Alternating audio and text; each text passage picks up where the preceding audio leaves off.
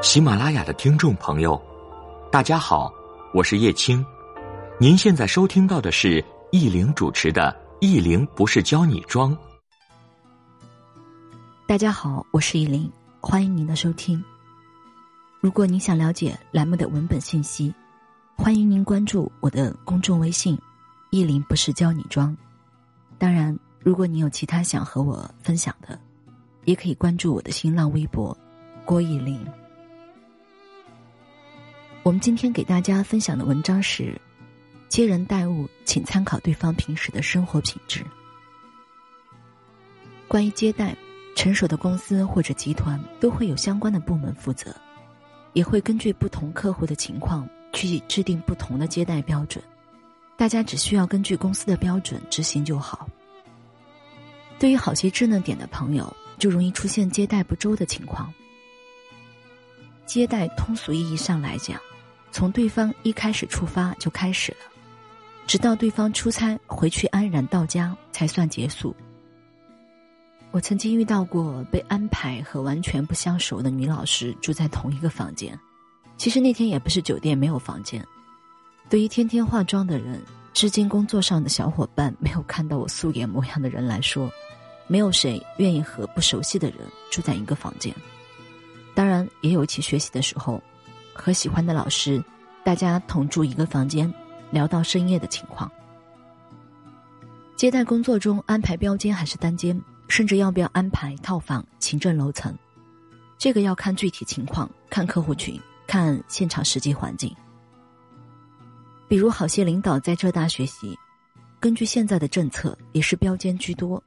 政府级别不同的领导，出行安排的位置和住宿的标准也不一样。没有记错的话，正部级以上应该是头等舱。不仅仅是接待工作当中有接人待物，平时与人相处、说话、做事儿，都参考一下对方的生活品质。好些朋友在这些事情上都是自己以为，自己想当然，那自然到最后事情做的不周到，生意场上基本的接待都做不到。我想以后也不会有多大的合作了。初次打交道的客户不一定会给你提很多要求，或者非得哪一种标准，但是不代表大家心里就真的没有要求，职场上只是不说破而已。而且在我培训过程当中，好多人接待的都是大客户、大领导、高层，这些人平时都是被捧着的人，早已习惯了本身的标准。再分享现实一点和钱有关的事情，我关注过一位美妆博主。都是和各大杂志合作的彩妆师，我看他的动态，每次资生堂的大型活动，也请他去做分享。通过微博看到的都是各大奢侈品傍身，连用香薰竹都有讲究的人。这样一位人物，有粉丝去私信，请他去化妆，他报出价格后，粉丝很惊奇。其实有点阅历的人，从这位博主的生活品质就猜得到他的收入，他的要求。和他工作要到的价格。曾经有位老师给我分享过这么一个事情：本来准备邀请某行业内的大咖授课，一听对方的课酬，报出的价格，也是属于业内顶尖了。这位老师和我说，邀请之前就猜到贵，但是没想到那么贵。那没事儿，请不起我就不请，而不是去给那位大咖杀价，要便宜优惠多少。我反倒是欣赏这样尊重知识的态度。每个人的工作都有相对应的价值，在接人待物的过程当中，稍微超出对方的预期的一点点，让对方有一些惊喜。当然不需要太多，太多的话后续工作可能不好开展。你都得一路保持这样的高水准。比如近期和喜马拉雅上海专业的。付费团队合作了一档精品课程，见面细聊之后，对方首先让我给到课纲，我给了两份，一份是我们团队小鲜肉同学调整的，一份是我自己调整的，让对方选择。其实工作的这几年，基本上很少再去调整课程纲要类的这种事情了。到了样衣磨合环节，一个话题，我给了两种不同的授课方式。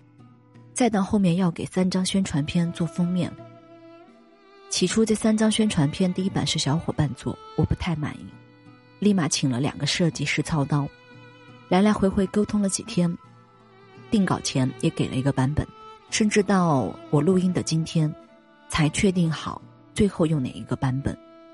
到现在，这个封面已经做了第五版了。近期另外的几个事，当然我也安排了一些活动，会有一些联动，也会把具体的时间表给到他们。其实写这个事情就是想分享，接人待物，任何合作，前提都得用心做事情，不要想当然，要尽可能体现你的专业度和配合度，这样才会有更多的认可。合作讲究的是势均力敌，旗鼓相当，我有的拿出来，你有的拿出来，我们放到一起共赢。再深入去聊，好些所谓的资源，好些机会，是不需要费尽心思去谈去要的。你足够的努力和认真，加上本身有实力的话，一定会吸引而来。这也就是为什么一再提醒很多姑娘要先做好自己的原因。职场上讲究的太多，人脉资源这个事情，别人愿意给你当然最好，不愿意给你也不要去挖别人的资源。我见过好些人打着某某某的旗号，想办法要更多，其实都不长久。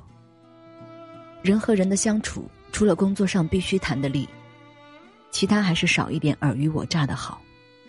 我自己的一位恩师，在他们的领域是独树一帜的领军人物，曾和我说，之前遇到有的学生或者助理，有的就是为了多结交点人脉跟着他，更有甚者借助他的人脉，在他不知情的情况下，去某电视台包节目组，后来还赔钱。这位老师也是宽宏大量，仁至义尽。帮助理赔了所有的钱，也说为什么挺喜欢我，喜欢教我，就是觉得我没有坏心，是真正关心他，在有机会的时候就尽自己这点小能力帮他做点事。太多的感情里面，人家这样的人物，愿意指导你，就是莫大的荣幸了。哪怕写这些文字去做很多事情，可能我也需要一些人去帮我站台吆喝，但是我从来没有在他面前。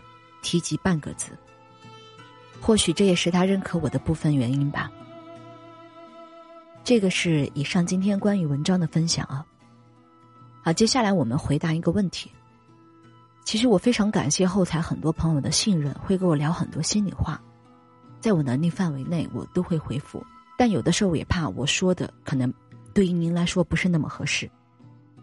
好，今天咱们回答一下关于有的称呼礼的问题啊。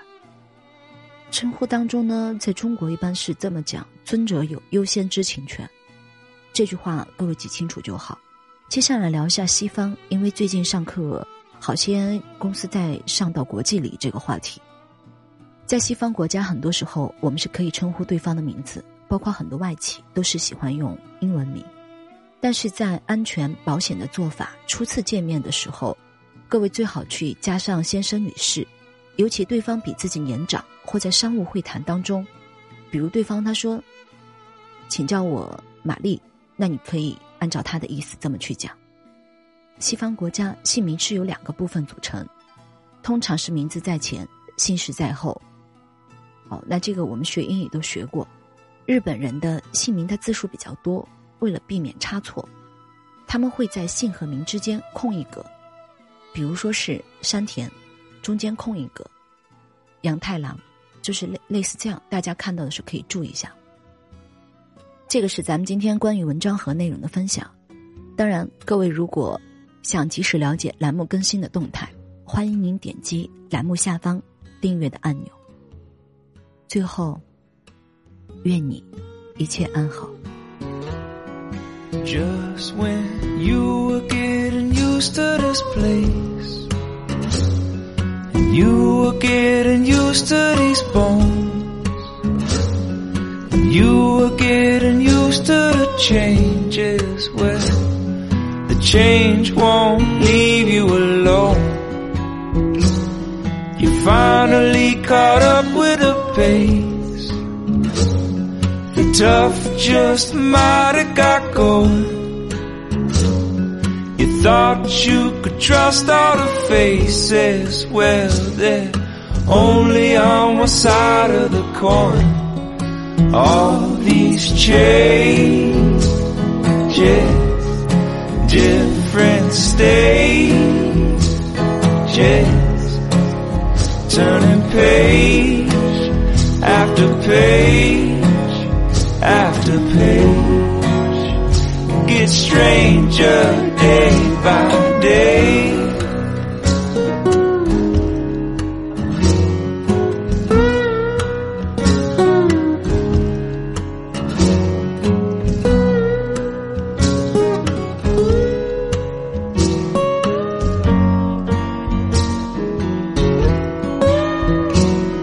Set your eyes straight up ahead.